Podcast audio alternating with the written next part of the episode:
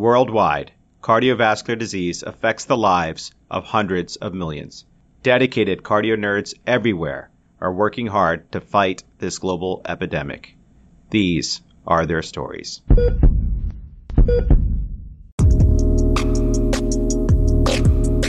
Welcome back, Cardio Nerds. It's Amit and Dan. Thanks for joining us as we tour fellowship programs across the country. As part of the Cardio Nerds Case Report series, produced in collaboration with the American College of Cardiology Fellows and Training section. Each episode will feature a cardiology fellowship program. Fellows from that program will present and teach about a fascinating case and share what makes their hearts flutter about their program. Each case discussion is followed by an ECPR segment from a content expert and a message from their program director. Before we dive in, just remember, we are an independent educational platform. This podcast is not meant to be used for medical advice. The views expressed here do not necessarily reflect the opinions or policies of our employers. The case you're about to hear is 100% HIPAA compliant. We thank you for subscribing to and supporting the Cardio Nerds. Our mission is simple to democratize cardiovascular education, promote diversity and inclusion, empower everyone to learn and teach from the basics to the advanced while fostering wellness and humanity. If you believe in the mission, consider supporting us on patreon.com forward slash cardio nerds. Every little bit goes a long way. And now, without further ado, let's continue on our tour with another fascinating case from amazing Cardio Nerds colleagues. We are super excited for today's case discussion. A really special case that I think we're all going to learn a great deal from. So, very honored to have fellows with us from the Stanford Cardiology Fellowship Training Program. We have with us doctors Natalie Tapaskar, Pablo Sanchez, and Jimmy Tooley. Folks, welcome to the show. Really excited for this. Would you mind telling the audience what you're about?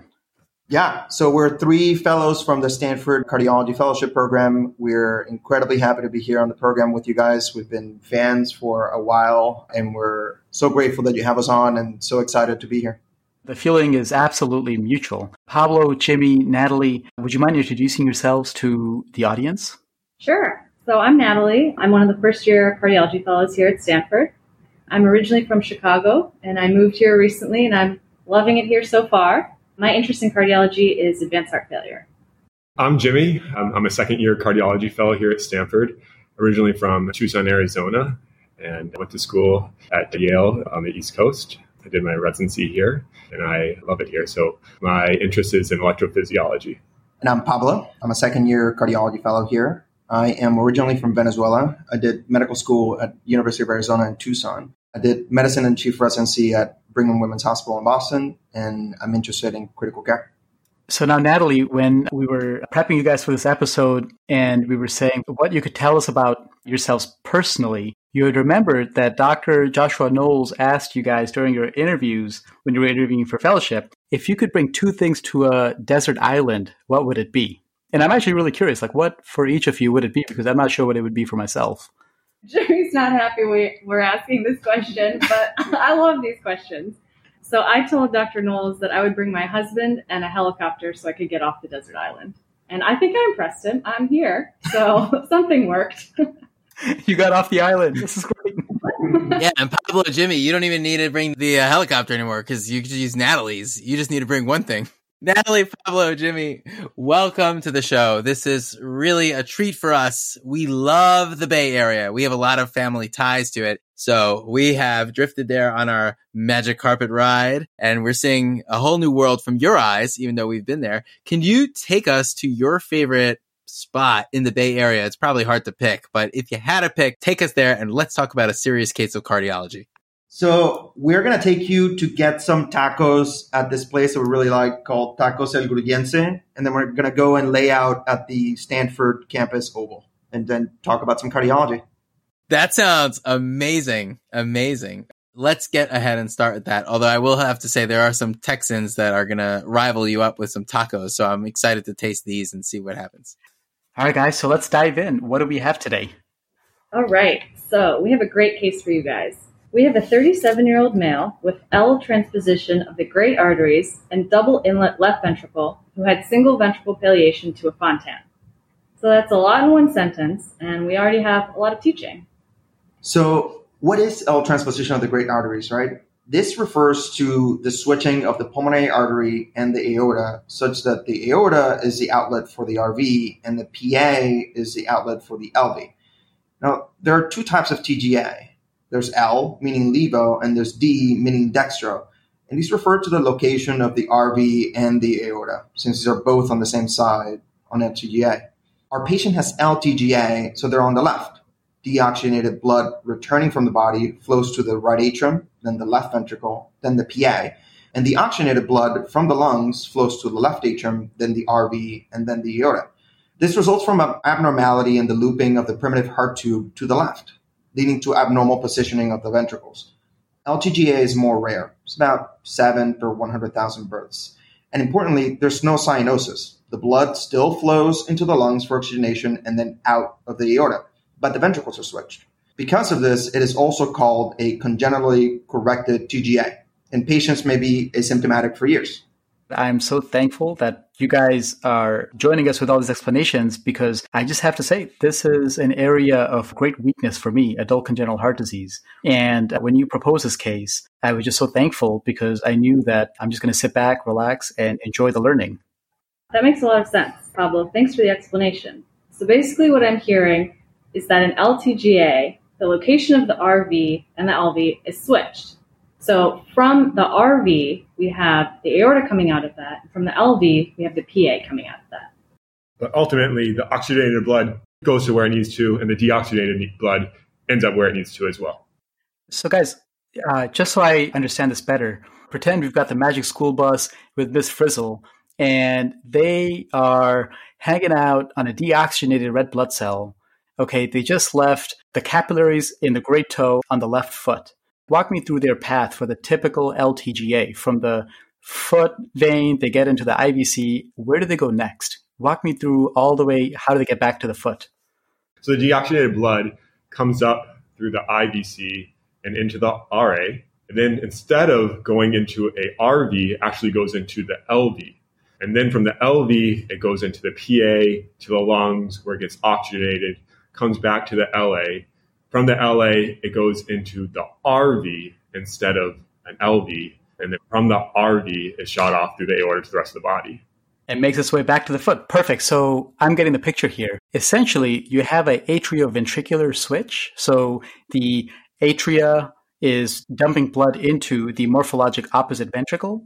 And you also have a ventriculo arterial switch such that once the blood leaves the wrong ventricle, it goes back into the right great artery. And therefore, the path of the blood is still uh, how we would imagine it. And essentially, there shouldn't be any systemic hypoxemia. Is that fair? That's right. A double switch. Double switch. Love it. Thank you so much.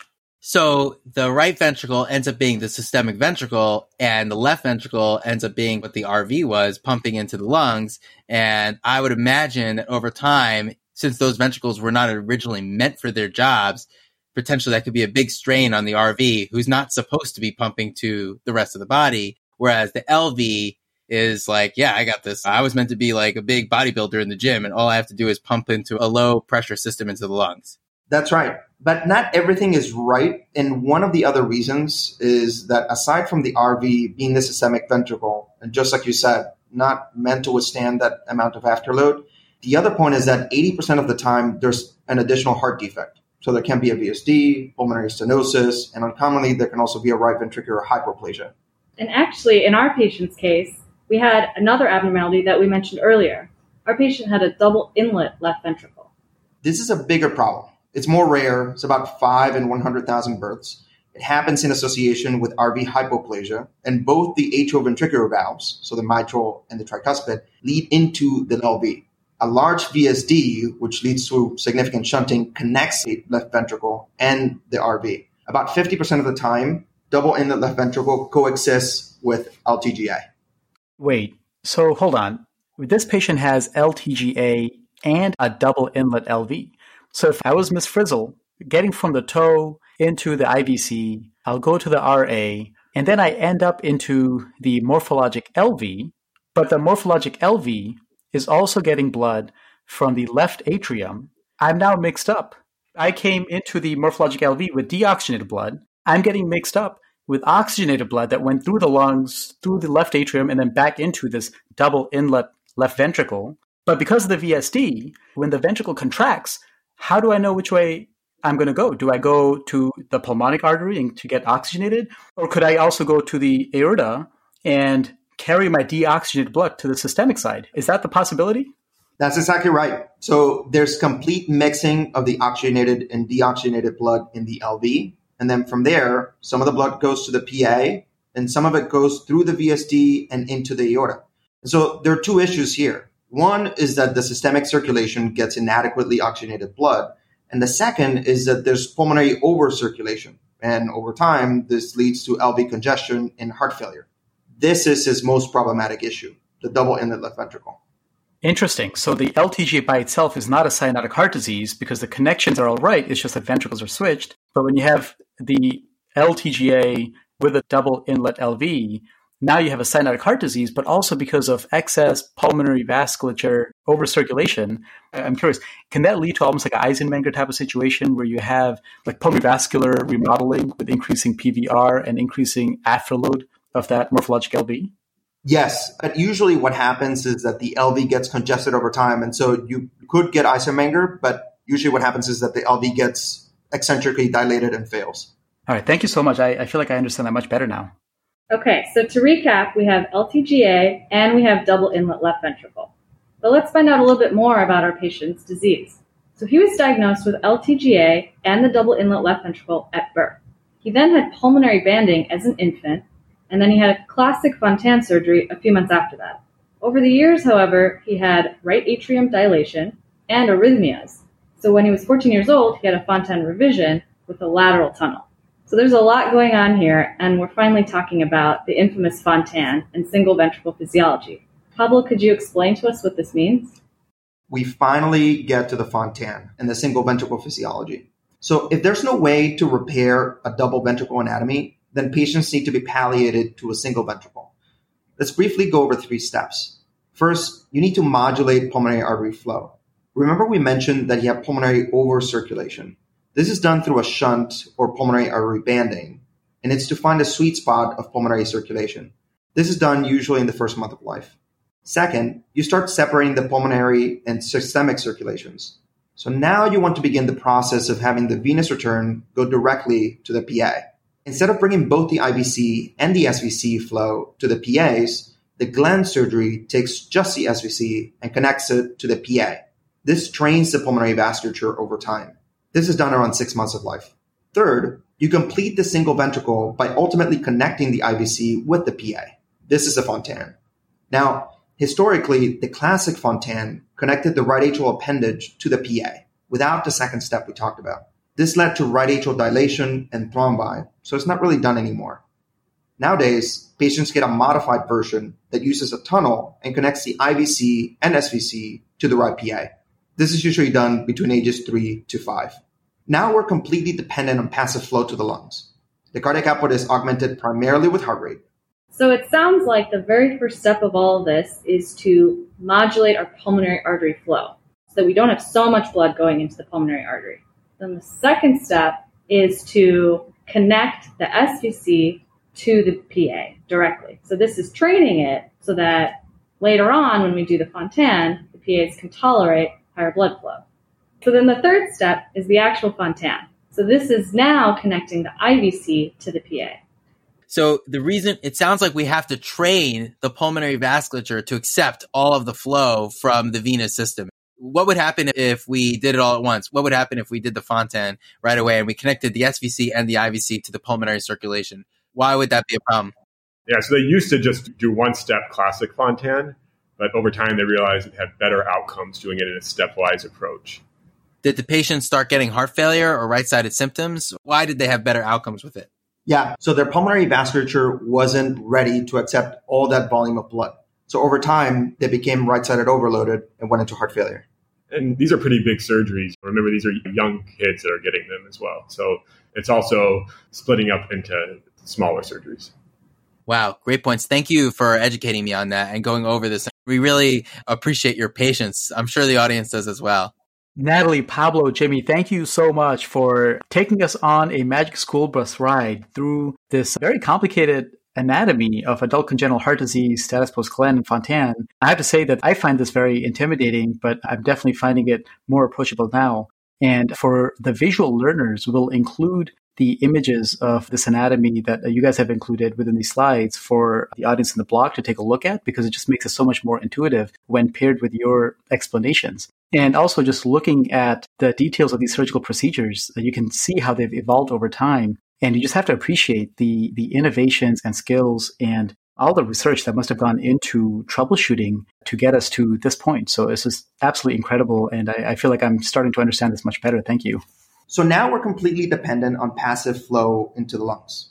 Cardiac output is augmented primarily with heart rate. If the preload drops, as with dehydration, the cardiac output falls. If the pulmonary pressures are elevated and blood backs up into the right side, then cardiac output falls again. Sometimes a fenestration can be made to provide pop-off venous blood into the left side. This comes at the expense of shunting deoxygenated blood, provides more cardiac output. So to bring it home to our patient, remember he was born with LTGA and double inlet left ventricle. So as an infant, first he had pulmonary artery banding, and this was to modulate blood flow through the pulmonary artery. Then a few months later, he had the classic Fontan. So the classic Fontan is where we connect the RA appendage to the PA. Quick question, Natalie. Uh, just to understand, with the classic Fontan, the blood still goes from the SVC and IVC to the RA where it can pool, but with the classic Fontan, you just essentially create a connection between the right atrial appendage and the PA. But the downside was since the blood can pool in the RA, it predisposes one to clotting, and you can have pulmonary emboli and essentially have stasis, clotting, and emboli. Am I remembering right?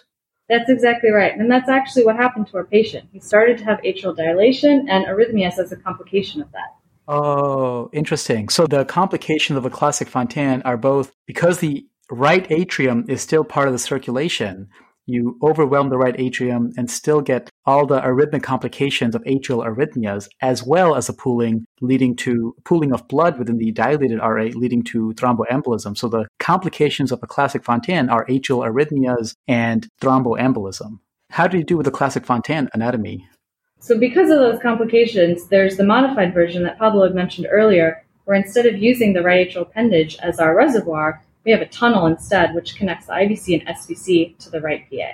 So that will prevent the right atrial dilation, arrhythmias, and thrombi complications. I see. Just a quick thought, you know, with congenital heart disease, it's just so humbling to see how the surgeons and the cardiologists that are taking care of these babies make these decisions. You know, they have the data that's at hand and the fixes that they are working with at the time, but these changes to the anatomy have lifelong consequences and they really have to use what they've got. You know, it's not like, oh, if you get your valve this year, you get this TAVR valve and next year you get the, a different TAVR valve and another year later you'll get the next modification of the valve. These changes to anatomy have lifelong consequences. And so obviously it sounds like at the time that he was having a surgery, the classic Fontan was still in vogue. So how did he end up doing with that classic Fontan? So he didn't do so great with that Fontan many years later. Originally, he was doing fine, which is why 14 years afterwards, he ended up having the revision to the new Fontan, which was the connection, the tunnel connection between the IVC SVC to the right PA.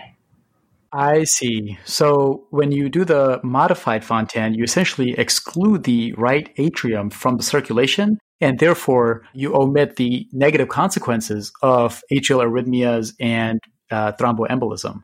Yeah, so basically he had the lateral tunnel Fontan. So he had a, a patch that was sewn in his right atrial so that there's a just a tunnel from the IVC directly into the SVC. So then that is then attached to the right PA. Incredible. Thank you.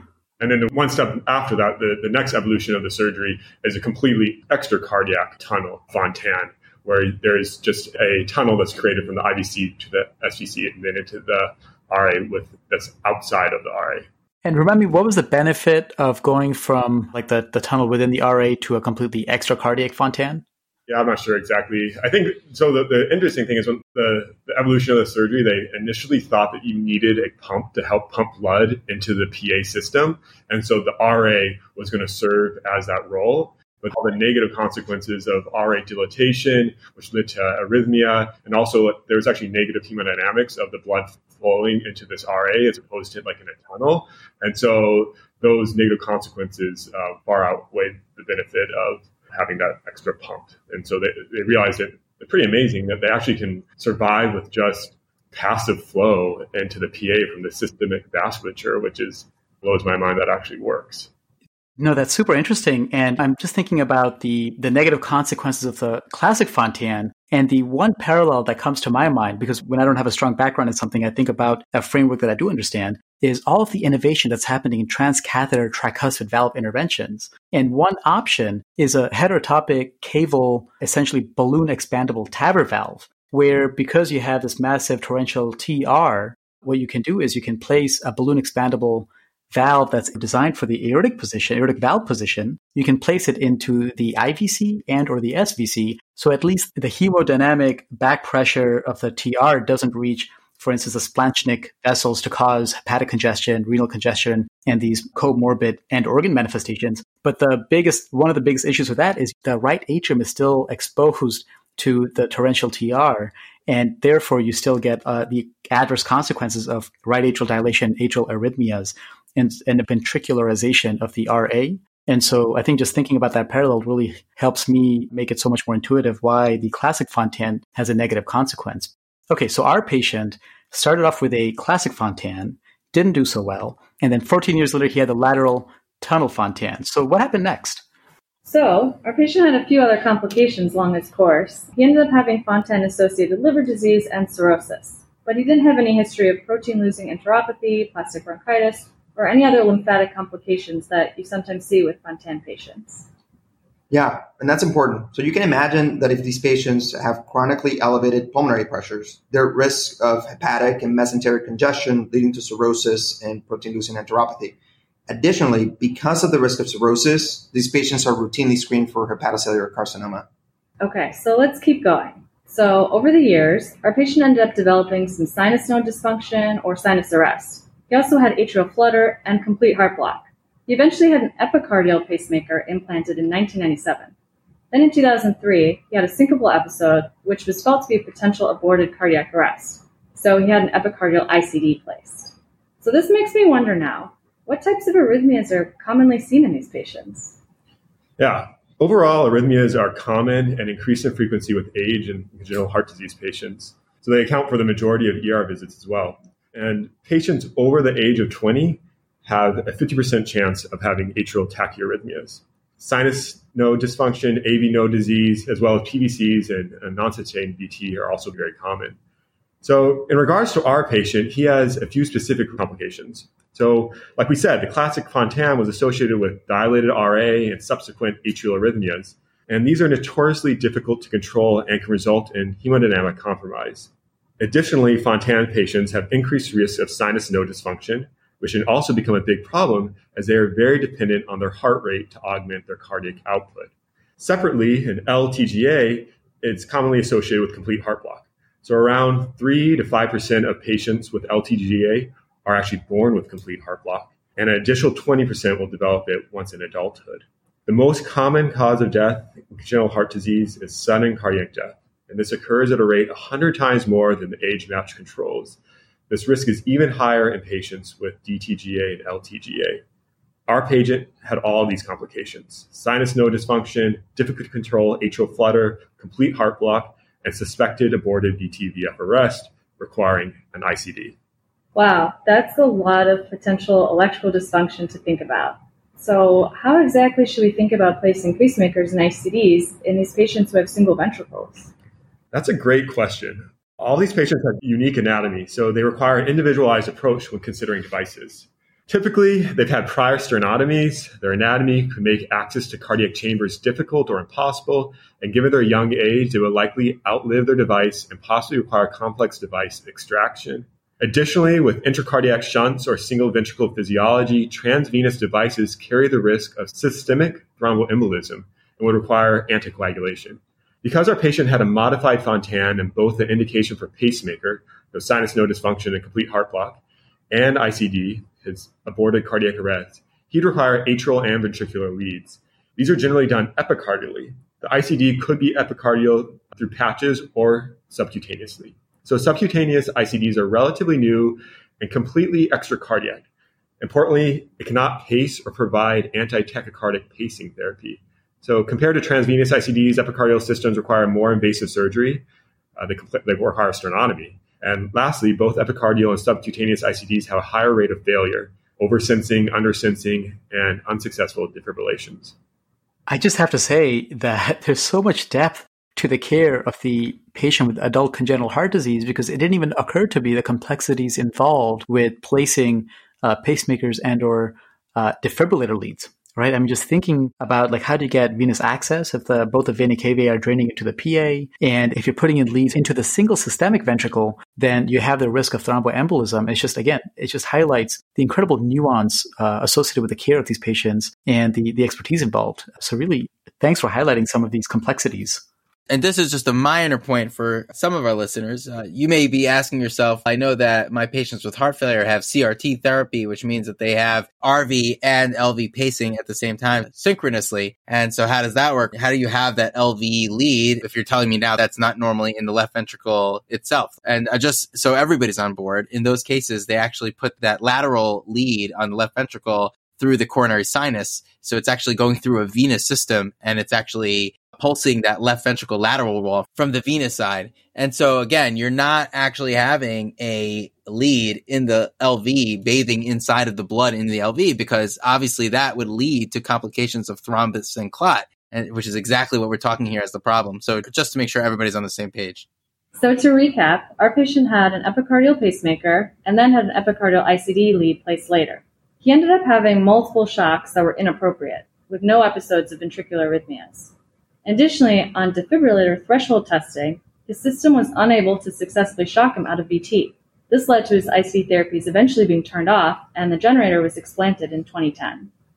So, DFT testing is short for defibrillator threshold testing.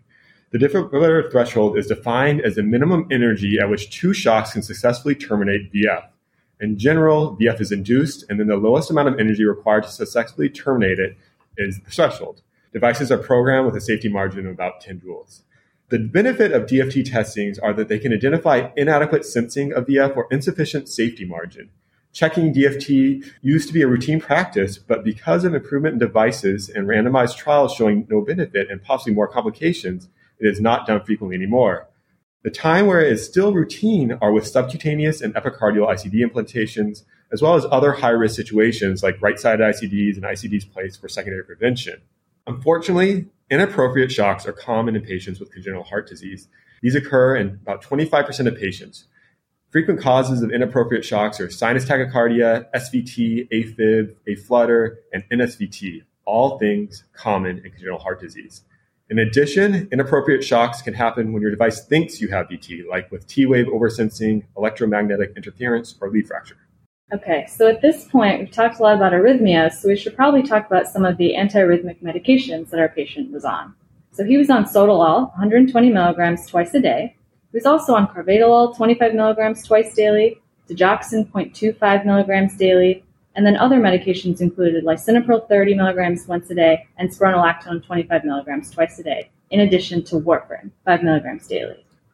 Just for looking at this list, you start to get a sense of the issues. He's on neurohormonal blockade with lisinopril, spironolactone, carvedilol. So you might surmise some systemic ventricular dysfunction.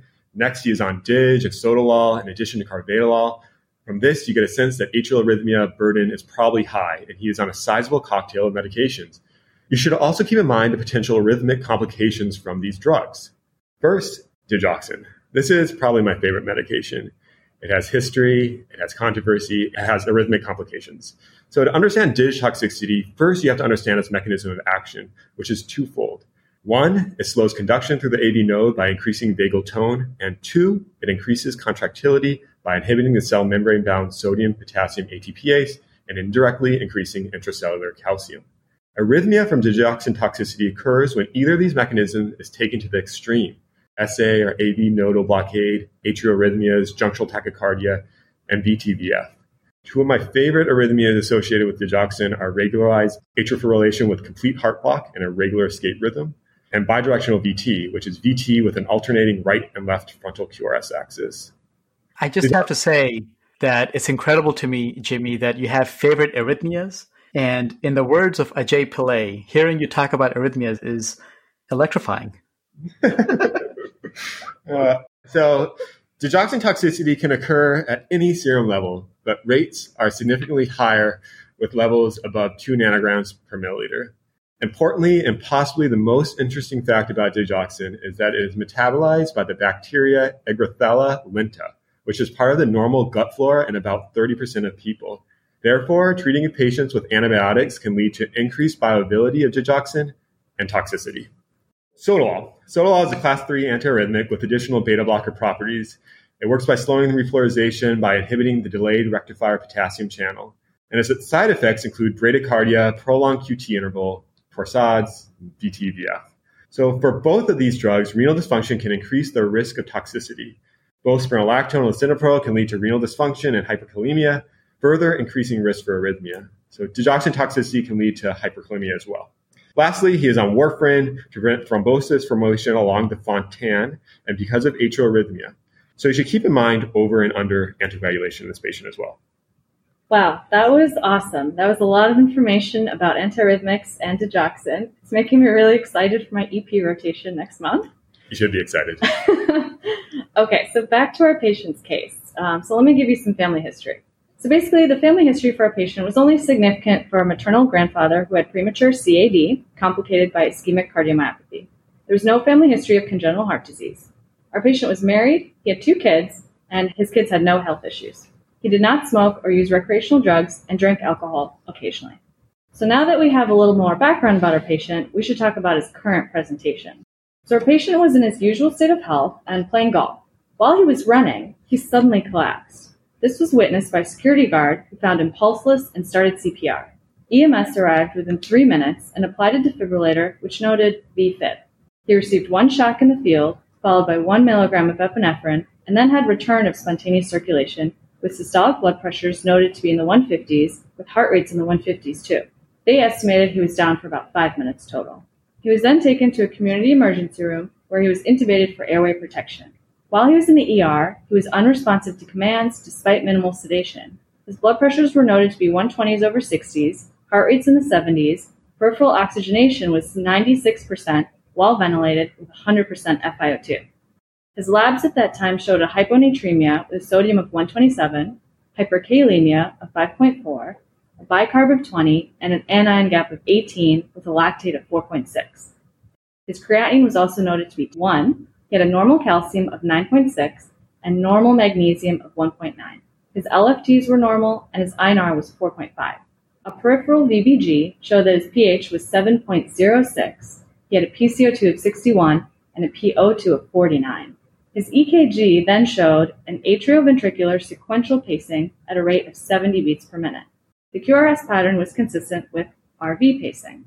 He had no evidence of ST elevation MI, and the QTC was very prolonged at 571 milliseconds in the context of a QRS width of 220 milliseconds. Okay, so what an awful turn of events. After all these years and having no ventricular arrhythmias before having his ICD taken out, he has now a ventricular arrhythmia. So let's review what we have so far. His hyponatremia we might expect in light of his cirrhosis and heart failure. He's hyperkalemic to 5.4. As we talked about, renal dysfunction and toxicity from lisinopril, spironolactone, and digoxin may be playing a role. His creatinine is 1.0. Now, we don't have a baseline creatinine for him, but generally these patients are small with low muscle mass, so their creatinine could be well below 1 at baseline, and this may constitute an AKI. His lactate is 4.6, an ion gap of 18, and his VBG had a pH of 7.06 and a PCO2 of 61. Now, he had obvious hypoperfusion and lactic acidosis, but additionally, he's not yet compensating appropriately from a respiratory standpoint. You would expect a lower PCO2. Technically, we have a metabolic acidosis, a respiratory acidosis, and a metabolic alkalosis here. With his INR of 4.5, we worry about over anticoagulation, but also liver dysfunction. Lastly, his EKG. He has a wide bundle branch block from RV pacing, which on the EKG looks a little bit bizarre, but we can think of a left, left bundle branch block. And does not fulfill Sgarbossa criteria for STEMI.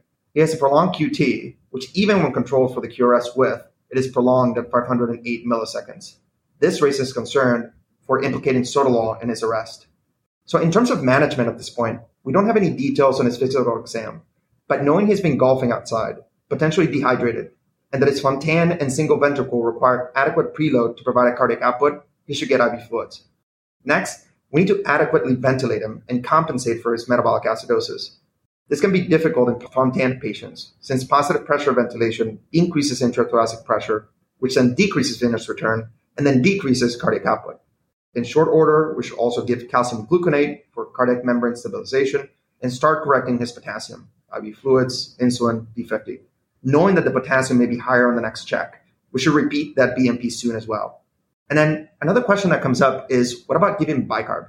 So with his PCO2 of 61, difficult ventilation, and knowing he'll have to blow off that resultant PCO2, I would think twice before using that. Okay, that makes sense. So next, our patient was given two liters of normal saline. Since his mental status was poor, they also obtained a CT head, but it didn't show any acute intracranial injury nor any acute fracture to his cervical spine. They started a cooling protocol, and then the patient was transferred to Stanford for further care. Okay, hopefully he's stabilized. At this point, it would be helpful to find out what the interrogation of his device showed. The reason this is helpful is that it can give us insight into the presence of other ventricular arrhythmias preceding this event. For example, was he having frequent episodes of sustained or non sustained VT, other episodes of VF? How did the episodes start and stop? Okay, so he got a device interrogation. It showed that he had a sinus arrest and complete heart block, so he's 100% A pace and V pace at baseline. The lead impedance and sensing thresholds were normal and stable. He had several episodes of VF that were recorded at the time of the arrest, but none preceding it. Reportedly, he had a few minutes of VT leading into the VF, but our records of the interrogation only showed strips of VF. Looking through the EGM we have access to, he has way more V's than A's. He has a lot of V-sensed events with short and variable cycle length, which is consistent with ventricular fibrillation. Unfortunately, we do not see how it starts and stops, although reportedly he had five minutes of VT before the strip. He is on digoxin and sotalol, had a prolonged QTC, was hyperkalemic, and therefore at risk for VT, which can degenerate into VF. Okay, so to summarize, we have our 37 year old patient. He has single ventricle physiology, prior aborted cardiac arrest, on digoxin, on sotalol, and he's presenting with VF in the setting of possible dehydration, AKI, and hyperkalemia. So the differential diagnosis for his VFib arrest includes 1. Underlying substrate with prior surgeries and scar leading to VT. 2. Ischemia due to accelerated atherosclerosis, paradoxical thromboembolism, or SCAD. 3. Sympathetic stimulation plus or minus electrolyte abnormality, which could lead to triggered activity. Or 4. Medication induced through digoxin or sotalol. So moving on to what happened to our patient. Once he arrived at Stanford, he was hemodynamically stable with blood pressures in the 130s over 80s and heart rates in the 70s. He was mechanically ventilated on volume control with a set tidal volume of 400, PEEP of 8, a respiratory rate of 20, and an FiO2 of 100%, and his peripheral oxygen saturation was 93%. His exam revealed facial trauma and scattered hematomas, and he had a regular heart rate and rhythm without murmurs, rubs, or gallops. His lungs had dull breath sounds at the bases and crackles anteriorly. His extremities were warm. He'd only made a little bit of urine on arrival, though. A basic metabolic panel showed his hyperkalemia was worse at 7.1, his bicarb was 19, his anion gap was 15, his lactate was 3.7, and his creatinine was now higher at 1.28. His LFTs remained normal. Troponin I was 0.532, and his digoxin level was elevated at 2.7. His INR was also higher at 6.6. His CBC showed a leukocytosis of 20 with a left shift, there's no anemia, and he had normal platelets. A peripheral VBG showed pH of 6.95, a PCO2 of 99, and a PO2 of 34. So on arrival here, we have several issues. Although hemodynamically he seems okay, there are multiple markers of perfusion that are abnormal. His lactate is elevated, potassium is 7.1, which puts him at risk for more arrhythmias, and he's only made a little urine and his creatinine is elevated. Additionally, he's profoundly acidotic. His VBG with a pH of 6.96 and a PCO2 of 99, along with a bicarb of 19 and an anion gap of 15, point to a heavy respiratory acidosis with a concomitant metabolic acidosis. Therefore, there must be an issue with CO2 exchange and ventilation. His O2 sat is only 93, with an FiO2 100%, so while presuming adequate bilateral ventilation, so no pneumothorax or unilateral intubation, he has a very low PF ratio and likely a pulmonary parenchymal issue preventing oxygenation. And lastly, his digoxin was elevated at 2.7. Okay, but there's more. So while our patient was only on minimal sedation, he was agitated and desynchronous with the ventilator. He desaturated to 70% and became hypotensive to 60s over 20s. Bilateral lung sounds at that time were symmetrical. Bag mask ventilation improved his oxygen saturations to 94%. He did require vasopressin infusion, though, to improve his blood pressures to 90s over 50s. However, when we attempted to place him back on the ventilator, this was met with further desynchrony, and we tried to increase sedation, but that was prohibited by hypotension. This can be very difficult to manage. Here are some things to consider in Fontan physiology. So they rely on passive blood flow from the cava to reach the lungs and then the heart. Normal spontaneous ventilation, negative pressure, allows for easier venous return to the pulmonary arteries. Positive pressure ventilation increases intrathoracic pressure and then decreases venous return and thus decreases cardiac output. These patients are prone to vasoplegia and can be sensitive to sedative medications, which can decrease the blood pressure. So, generally, small tidal volumes, 5 to 6 cc's per kg, short inspiratory times, low respiratory rate, and low PEEP helps. Okay, that makes sense. So ultimately, our patient was on pressure support ventilation with a driving pressure of 10 and a PEEP of 5. He initially had adequate synchrony and hemodynamics. His follow up ABG showed a pH of 7.36, PCO2 of 57, and a PO2 of 61. Shortly thereafter, though, the team noticed that his endotracheal tube had returned gross blood. The CT of the chest showed gravity dependent consolidation in bilateral upper lobes, suggestive of hydrostatic process and alveolar hemorrhage. He then was given concentrated prothrombin complex for reversal of coagulopathy, and his hemoptysis thankfully resolved. Over the next few hours, he continued to have further episodes of ventilator dyssynchrony through trials of different sedatives were all met with hypotension requiring vasopressin boluses, epinephrine infusion, and normal saline boluses. Ultimately, further down titration of pressure support to CPAP of 5 millimeters mercury led to stabilization of inoconstrictor infusions and maintained hemodynamics. Once his hypoxemia and mental status had normalized, he was safely extubated and his hemodynamic instability completely resolved. His central venous oxygen saturations improved from 48% to 70%, and his lactate normalized. Sounds like a pretty active night in CCU, Pablo. Yeah, there was no sleeping that night. Okay, and then to add to that, of course, we had to do a stat echo overnight. I think we should go through it. Absolutely. So there's a few important echocardiographic features to take away when evaluating Fontan patients. One, is there dysfunction or major structural abnormality in the systemic ventricle? So for him, his single LV was dilated, had mildly reduced systolic function. The posterior wall was akinetic and the lateral wall was hypokinetic. The RV was hypoplastic. In comparison to reports of his prior TTE in 2019, these findings were stable. Two, is there obstruction or stenosis of the Fontan? Well, for him, it had laminar flow at the IVC and Fontan junction and no obstruction. The Fontan and the right PA junction wasn't visualized. But as far as we could tell, the Fontan was working well. The last point is, is there any atrioventricular valvular abnormality? He had mild MR, trace TR, and mild moderate AR. This was not different from his baseline. So putting this together, though the differential includes ischemia and infarct, the wall motion abnormalities and overall function seem similar to his prior TTEs. This leaves us with what is ultimately a combination of possibilities. A scar-mediated VT with degeneration into VF, proarrhythmia due to digoxin and sotalol toxicities, and adrenergic stimulation and electrolyte abnormalities. Thankfully, our patient did stabilize and his kidney function improved. So that's when we did a coronary angiogram, which showed no significant narrowings or coronary anomaly. So after multidisciplinary discussions between the patient, family, CCU, the adult congenital heart disease team, and the electrophysiology team, he had a subcutaneous ICD lead placed and was ultimately discharged home.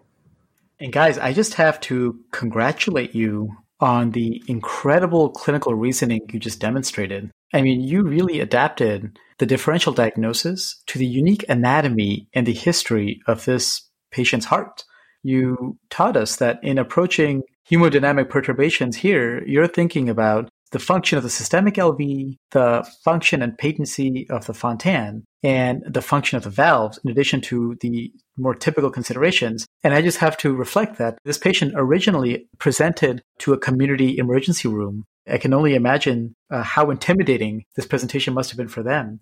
And of course, in the emergency setting, ABCs are still ABCs, but it really is a testament to the unique considerations for these patients and the importance of an advanced multidisciplinary heart team that is additionally adept at managing patients with adult congenital heart disease. And I can just imagine that this entire saga of this admission was so complicated and you really went through the different possibilities. But it just must have been such a scary time for the patient, for the family. And it's just a whole other layer of how to counsel the patient's family through these very challenging scenarios. Yeah. So this patient lives in a different state and was traveling to California to hang out with friends and play golf. So all of his records were in a different state. His family was in a different state. And so his family flew as soon as they found out what was going on. And then we met them. This was a challenging situation, both for the family and the providers that were taking care of the patient the family, because this patient has been living with this condition his entire life, is very adept and very knowledgeable about everything that has happened to him. So a lot of the information that we got early on when we weren't able to talk to him and get the information from him, we got from his wife, his mother, and rest of family members. The other added layer of complexity is that he obviously has a very capable and competent team of cardiologists in the state where he usually resides. And so it was hard for him to remain in this hospital, getting to know new doctors and hoping that everything turned out fine. Ultimately, he, he agreed and he was very happy with the care that he got at Stanford. But it's, it's hard because he was many, many miles away from the team of doctors that usually takes care of him. Yeah, thanks, Pablo. I, can only imagine what a frightening time this must have been for the family, but also just uh, acknowledging them for almost being like professional family members of, a, of somebody who's been going through this. So it's incredible how much they were able to advocate for him and really contextualize his background for you. So it's tremendous they were able to be that resource. So at this point, we think that this is probably scar mediated VT that degenerated into VF. He got a what was a subcutaneous ICD and was discharged. What was next? So I actually have a personal connection with this particular patient after discharge in that when I was flying back to visit my family members, I ran into this patient in the same airplane with his wife and said hi to him. It was an amazing experience to be able to see a patient that had been so, so sick taking the same flight that I was to go back home. How surreal. Wow, that's incredible. I always, you know, when I'm saying goodbye to patients, especially when I'm maybe just a part of their care, say I was part of a cath that they needed or some sort of transient role in their care and I wasn't the primary team, I always say, see you later for coffee or see you later out in the hospital. And I say that and they usually smile and chuckle, but to actually have that happen would be just unbelievable. And I uh, also have had that experience a few times where I saw people out and about and it's almost like I don't even recognize them and they recognize me at first and it's wow, I how do I place this person? And it reminds us that our patients have lives that are outside of the hospitals and we have to be cognizant of that completely.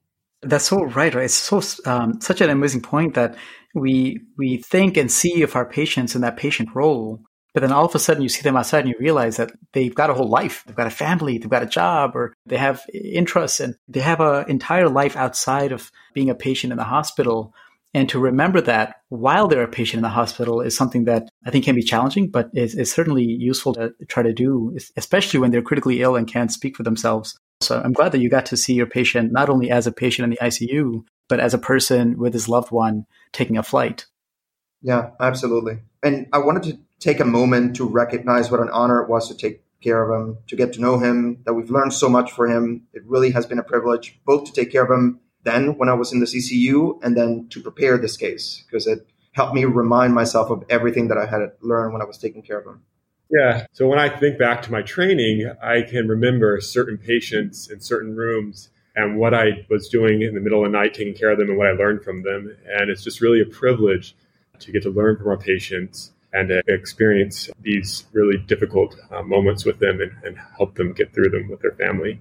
And uh, clearly, you know, Pablo had that experience with this patient, and we've all got a chance to learn about his complicated disease, and, uh, and hopefully, hopefully, this can help uh, other physicians out there someday when they're taking care of these patients. I totally agree. Throughout this entire CardioNerds case series, Amit and I have been injecting in cases of our own experiences that have really shaped the way that we approach very complicated clinical decision making, deep conversations that we've had with our patients, and understanding of pathophysiology and therapies that were definitely critical for us to practice as we do currently as fellows in training. And it means so much to us to bring it to the show and inject it into the show and share those experiences with everyone. And so, Natalie, Pablo, Jimmy, bringing this case to our show today so that we can discuss it, learn so many points and aspects of taking care of patients with adult congenital heart disease, critical care, digoxin toxicity. We've learned so much from this one patient. And so thanks. We really appreciate the time and effort that you spent bringing this patient's story to the podcast. And Dan, if you remember, when we initially introduced the concept of the CNCR, we used the word storytelling. And we said that like so much of education, so much of how we find meaning in things, and so much of how we remember things is through storytelling.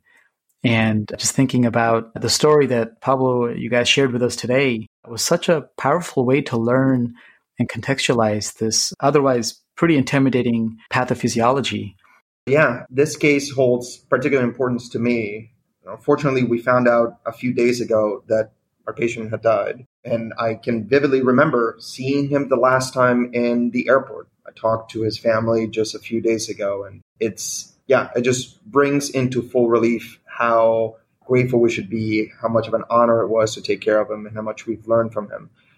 Pablo, thank you so much for sharing that. And I think it's a moment to recognize that the work we do transcends so many of the things that we talk about on a day to day basis, right? On a day to day basis, we talk about how much time we spend in the hospital or what the schedule is going to look like or whatnot. But this is what patient care is, right? I mean, this, you outlined for us your patient's story from the beginning of life. This is a congenital heart disease course that he's had from a medical perspective. You taught us through one of his probably most challenging admissions in the hospital and you contextualized him finally as this person outside the hospital who has a whole life in and of itself. And so, you know, I'm just so thankful that we had an opportunity to learn about medicine from your patient's story and also recognize that the work we do is so important. This is cardiology. And I'm just thinking about how you were able to be there for him and during this time and be there for his family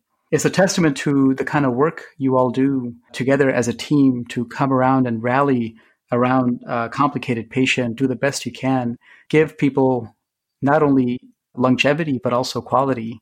And so I just want to take this moment to ask you guys why is it that you individually chose to pursue cardiology and what makes your hearts flutter about training at Stanford?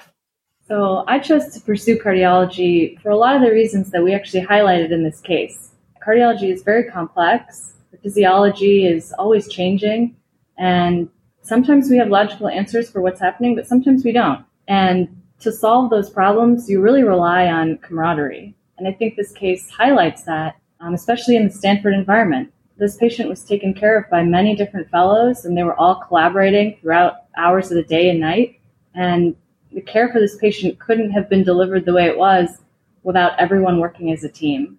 And coming to Stanford means being able to work well in a team and wanting to work in a team. And I've noticed that just being here for a few months, I've never felt unsafe or confused or lost on a call night because I knew I always had my second year to call. And that's a lie. I have felt confused and lost and unsafe because it's hard being a first year fellow, but I've never had a second year not pick up their phone and come help me if I needed help. And I feel like this program really highlights that. And I think even just in preparing for this case, the number of text messages and emails and Google Drive drafts that we had to prepare this to make sure we really adequately honored this patient and the physiology and the teaching and the work that went into it, that just highlights what a caring group of people we have here at Stanford and how everyone here is going to be successful because we help each other out. And I think that just speaks so much to the quality of people that are here, the type of learning that we enjoy, and also speaks to the patients that we have here. We have amazing patients and they rely on us to help them, but we also rely on them to teach us. And just being a first year fellow for a few months, I feel like I've learned so much from this patient. And I think hundreds and thousands of fellows will continue to learn from this case for years to come. Yeah, so I love cardiology. It's hard for me to understand why you wouldn't choose cardiology, but I think some of the things that I really like about it is that our patients are really sick. And a lot of times we need to make decisions quickly and we need to be able to interpret special types of data that a lot of people maybe are not comfortable interpreting themselves. And we can need to make decisions at that moment. And sometimes those are life or death decisions. And I like EKGs. Stanford is a, a, wonderful place to train. I've been here now for six years. It's a place where you feel like anything is possible. The amount of resources available to you are tremendous. You have amazing mentors in both the clinical realm and the research realm. And then the fellows that I get to train with push me on a day to day basis and just make me a better person, but most importantly, and, a, and a, better cardiologist. And we get to live in one of the most beautiful areas in the whole country. Uh, it's a great place. I started my family here. It's a supportive environment and the fellowship and then the residency. And it's just been a, a great place to, to, to start a family as well. I came to Stanford because I wanted to make sure that I went to a place that would allow me to experience a very broad clinical experience that would allow me to get experience in a very broad research environment that would be all encompassing, that had a lot of pathology that I could learn from, and that had uh, a lot of amazing patients that I could continue to learn from uh, year after year. But one of the most important aspects of a fellowship that I wanted to make sure that fit in was the personality, the place that had a, an incredible amount of camaraderie, where you never had to worry alone, where you can always count on your co-fellows or attendings to have your back, and where you didn't feel like you needed to make decisions in the middle of the night without being able to ask someone if they thought that was the right call the friendships that I've made so far during fellowship will be everlasting. And I just couldn't imagine being at a better place. Wow, Natalie, Pablo, Jimmy, this has been an incredible ride. Thank you so much for sharing this powerful story of this special patient. And we really want to congratulate you on being able to take a topic that is so often taught with schematics and pictures and diagrams, which again will be available for review, but really turning it into an audio explanation. And you guys did it with so much layer and finesse and really taught me so much during this episode. And I know Amit feels the same way. We really got a glimpse and a good understanding of at least the basic principles behind L-TGA with double inlet LV physiology and then the surgical corrections that take place. This took a lot of work and a lot of thought. And we really are grateful that you did that because this was what we consider a major success. So thank you for that. And thank you for coming to the show. Thank you for having us. It's been our honor. Thank you for having us. It's been a blast. Now for our eCPR segment, we have Dr. Christiane Haeffele. She's our Associate Program Director. She's one of the most personable, calm, and understanding people that I've ever met. She's medicine and pediatrics trained, She's boarded in structural echo and adult congenital heart disease, and she's the director of the structural echo program here. Thanks, Pablo. I want to start by congratulating Pablo, Natalie, and Jimmy for what I thought was an outstanding presentation and analysis of this case. This patient and his ACHD history are highly complex and nuanced by even adult congenital cardiology standards. To color in the spaces of this case, I think takes a, a careful hand and they did such a beautiful job of describing how the anatomy of the Fontan patient informs the physiology and subsequent challenges and the complications in caring for these patients. I also want to thank all of our colleagues that work together to care for this patient. Sometimes it, it truly takes a village, and I'm proud to be part of the community we have here at Stanford. And as I think comes through in the presentation we just heard, for those of us who were fortunate enough to meet and care for this patient and his family, his case affected all of us because it showed us both how much we have learned about the care of Fontan patients and how far we still have to go. If we start by looking back to where this patient was on the day he presented to our institution, he was out at Pebble Beach, playing golf, hanging with his buddies, a guy in his 30s working full time, married, had two kids. From the outside, ostensibly, he probably looked like any one of a dozen people out on the course that day just a young dad out for a round of golf with his friends. But if we zoom out a bit and look at him within a medical history context, it is important to remember that just 40 years ago, children like him with single ventricle heart defects did not survive past infancy. Just 40 years ago. Now, the worldwide population of individuals with Fontan circulations has grown to approximately 70,000, and nearly half of those are over 18 years of age survival to at least 30 years of, of age is now achievable for about 75% of our Fontan patients.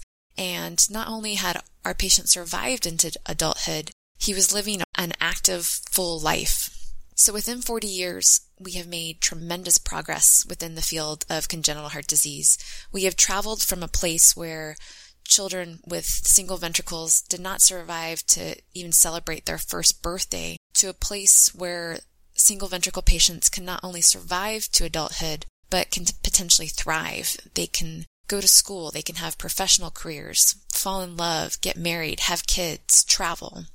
But as this case illustrates, the need for care for the single ventricle patient does not end with the creation of the Fontan circulation in childhood. Fontan patients need lifelong care. As a great example of what this can look like, over at the pediatric hospital at Stanford, uh, the Lucile Packard Children's Hospital, we have our comprehensive single ventricle program, which is led by Dr. Sharon Chen. In this clinic, they follow single ventricle patients from birth to adulthood. Um, the multidisciplinary care team, which is one of the few of its kind, includes specialists for both cardiac and non-cardiac issues, everything from nutrition to liver and kidney health to exercise regimens to school performance to psychosocial support. They help care for patients through young adulthood. And then in partnership with our program, the Adult Congenital Heart Disease program here at Stanford, we transition these patients over to our care. And now that we have so many single ventricle patients surviving in, into adulthood, our new mission is to provide new treatment options, better treatment options that will allow them to live long, normal lives. In support of this directive, places like Stanford are leading the way to develop single ventricle research initiatives to improve survival and outcomes anywhere from basic clinical, translational, engineering, and biomedical sciences perspective. In this year, in January 2020, we received a $1 million grant through the Additional Ventures Research Program to help discover ways to improve treatment for our existing Fontan patients in the hope that one day we can potentially either functionally cure or perhaps even ultimately prevent single ventricle defects from ever occurring. In addition, Stanford has sponsored uh, a single ventricle summit for the past several years to try and identify key research questions in order to drive the next frontier of discovery.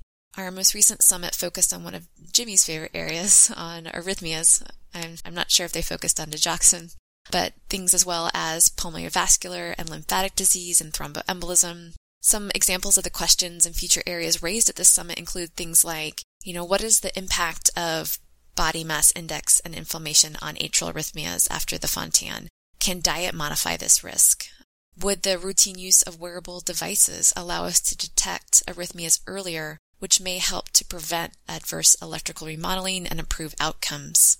If we think about areas of research that combine Natalie's interest in heart failure and Pablo's uh, love for critical care medicine, we can look towards the role of mechanical assist devices for Fontan patients.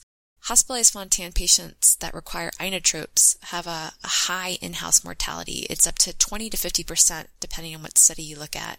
And so a question for this subset of patients is is there a role for a right ventricular assist device in, in Fontan patients, particularly those with normal ventricular systolic function but abnormal Fontan venous pressures? Can we develop a biobank that would better allow us to understand the phenotyping and genotyping crucial to elucidate the underlying mechanisms of this single ventricle disease? And then lastly, what is the role of exercise for our patients? Can it help prevent arrhythmias? Can it improve end organ function? What does an active lifestyle for a Fontan patient look like? So as we turn back and consider our Fontan patient and think of him on that day, standing out in the sun on that expansive golf course, looking out towards the ocean as the waves crashed against the cliffs below, the world for this patient is a very different one from the one he was born into over 30 years ago. The innovation in clinical care of the single ventricle patient has been transformative over the past four decades, we have turned this diagnosis from one that is fatal in infancy to a condition that requires lifelong cardiac care but allows patients to potentially live full lives. Over the next 20 to 25 years, the number of patients with Fontan circulations is expected to double. And knowing this, this serves as our call to action for these patients. We must continue to innovate to find better ways to care for them so that the goal no longer becomes survival into adulthood, but survival to an old age. And if you are a medicine resident, a medical student, a cardiology fellow, you will see these patients. You will care for these patients, you will learn from these patients, and you will be humbled by these patients. They're a phenomenal group of human beings. We must continue to push forward our understanding of the cellular and molecular mechanisms that underlie single ventricle physiology, and we must discover new ways to prevent and treat this. So if you're listening to this podcast and are a yet undifferentiated trainee or cardiology fellow that wants to be at the forefront of everything I've just described, you should come to Stanford. We are always in need of more good people that are passionate about discovery and finding new ways to better treat our patients. And to the hosts and crew of the CardioNerds podcast, thank you so much for having me. And now, a message to our audience from our fearless leader, Joshua Knowles, a physician scientist who studies familial hypercholesterolemia. He has been a tremendous advocate for our fellowship, especially in this time of pandemic, and we couldn't have a better person leading our team. Hello, my name is Josh Knowles. I'm the program director at Stanford, where I work very closely with Christian Haeffele as the associate program director. I really enjoyed listening to that case of complex adult congenital disease, which really required a multidisciplinary team effort, including the CCU, EP, and ACHD teams. It really highlights many of the things that we treasure at Stanford. You can also see why it's a real pleasure to work with such outstanding fellows like Natalie, Jimmy, and Pablo, who really make my life as a program director easy. I've been asked to talk for a few minutes about why we love Stanford and think it's a great place to train the next generation of future leaders in cardiovascular medicine. First, the basics. We recently expanded our program to seven general fellows per year, 21 total. We get fellows from all across the U.S. with diverse interests and aspirations. We do not believe in the false dichotomy that you can't excel in clinical care research and education, and we strive to make our fellows' dreams come true.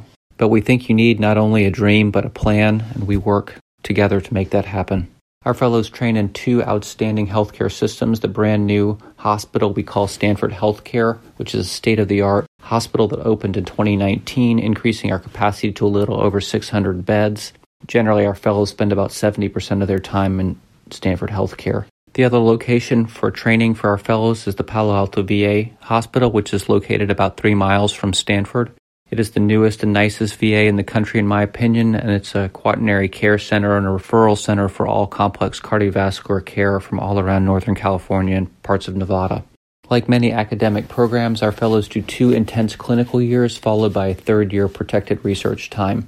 During our first two years, our fellows are really hopping. By the end of their first year, typically our fellows have performed close to 200 left heart caths and a large number of other procedures such as right heart caths, transvenous pacemakers, at the Palo Alto VA, our fellows have the opportunity to perform PCI, transeptal punctures, place pacemakers, etc. At Stanford, we typically perform over 125 transthoracic echocardiograms per day. Our fellows get their hands on echo probes early and often and can scan well by the first couple of months of fellowship training. Most of our fellows easily surpass level 2 echo training numbers within the first two years. Our consult service is run by fellows and it is extremely busy. The CCU experience at Stanford is very robust. It is a fellow led service. Fellows are responsible for all aspects of the care of patients in the CCU from the time they are admitted until the time they leave the CCU, including performing all necessary procedures. All of our fellows get trained on critical care cardiology, including spending time on the VAD service. Our cardiac surgeons at Stanford are both collegial and extremely busy performing over 60 heart transplants per year with over 1,500 pump cases. Even during this experience, fellows are protected for teaching, which includes both didactic and practical teaching by both faculty and fellows. They have access to multidisciplinary conferences weekly with the CT surgeons and care teams for complex coronary cases and cardiomyopathy cases. There are weekly basic and translational seminars through the Cardiovascular Institute and weekly seminars in inherited cardiovascular disease. We really treasure our fellows' teaching and are proud that our fellows have won the House Staff Teaching Awards for the last three years.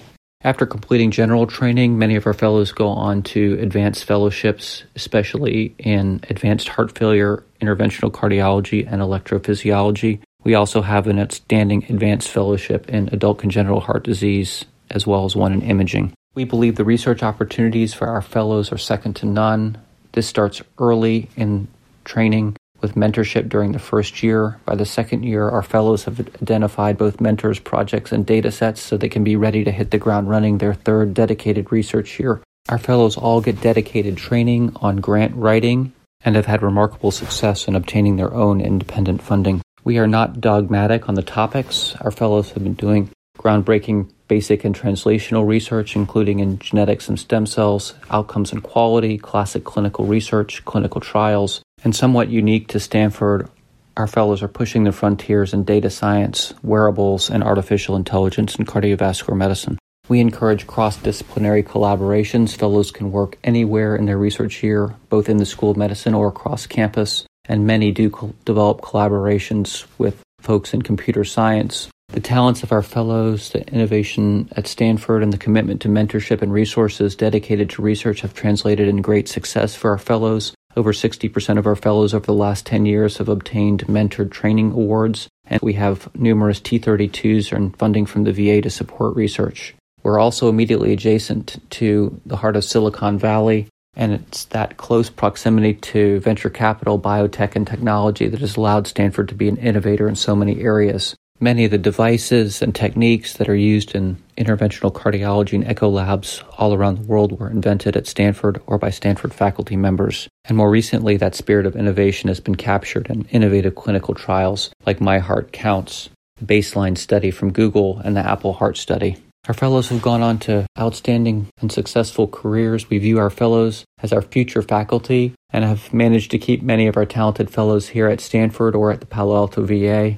but our fellows are widely recruited for other jobs, and we have outstanding trainees that have gone on to tenure track jobs. Others opt to become leaders in industry, and our fellows are playing integral roles at companies like Amgen, Abbott, Google, Facebook, and Regeneron.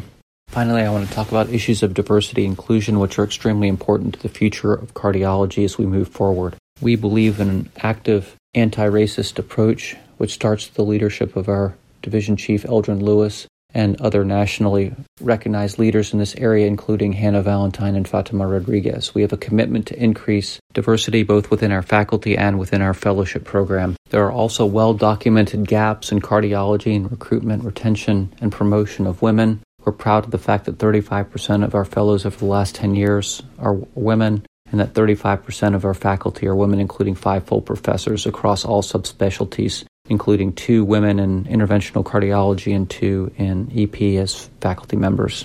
In summary, if you want to train in an innovative collegial place, be exposed to all that cardiology has to offer in a brand new hospital with vibrant leadership and a commitment to diversity and inclusion and excellent weather, please consider Stanford in your fellowship journey.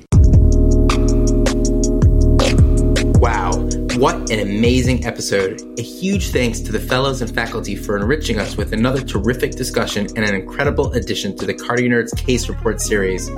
Be sure to check out the show notes for all the case media available for review, key take home points and discussion points, and links to the program. If you'd like the educational takeaways and graphics delivered directly to your email, sign up for the Heartbeat, the CardioNerds newsletter, by clicking on the link in the episode show notes. We thank the ACC Fellow in Training section chaired by Dr. Nosheen Reza for their incredible support and collaboration. And a very special thanks to our phenomenal production team for elevating the platform. Colin Blumenthal, Tommy Das, Eunice Dugan, Rick Ferraro, Song, and Bibin Verghese, internal medicine senior residents at the Johns Hopkins Hospital, as well as the team med ed mentor and University of Maryland cardiology fellow Karan Desai. If you love the show as much as we do, be sure to spread the word, rate and review us on your favorite podcast platform, and consider becoming a patron of the show on Patreon. All right, that's a wrap. Time to make like an S2 and split. I just want to say Pablo you didn't want me to put all the digoxin stuff in. So. uh, literally today, I was looking through the through the document. I was like, "Did you add something else about the digoxin?" wow, uh, Jimmy, you really like the digoxin, huh? yeah.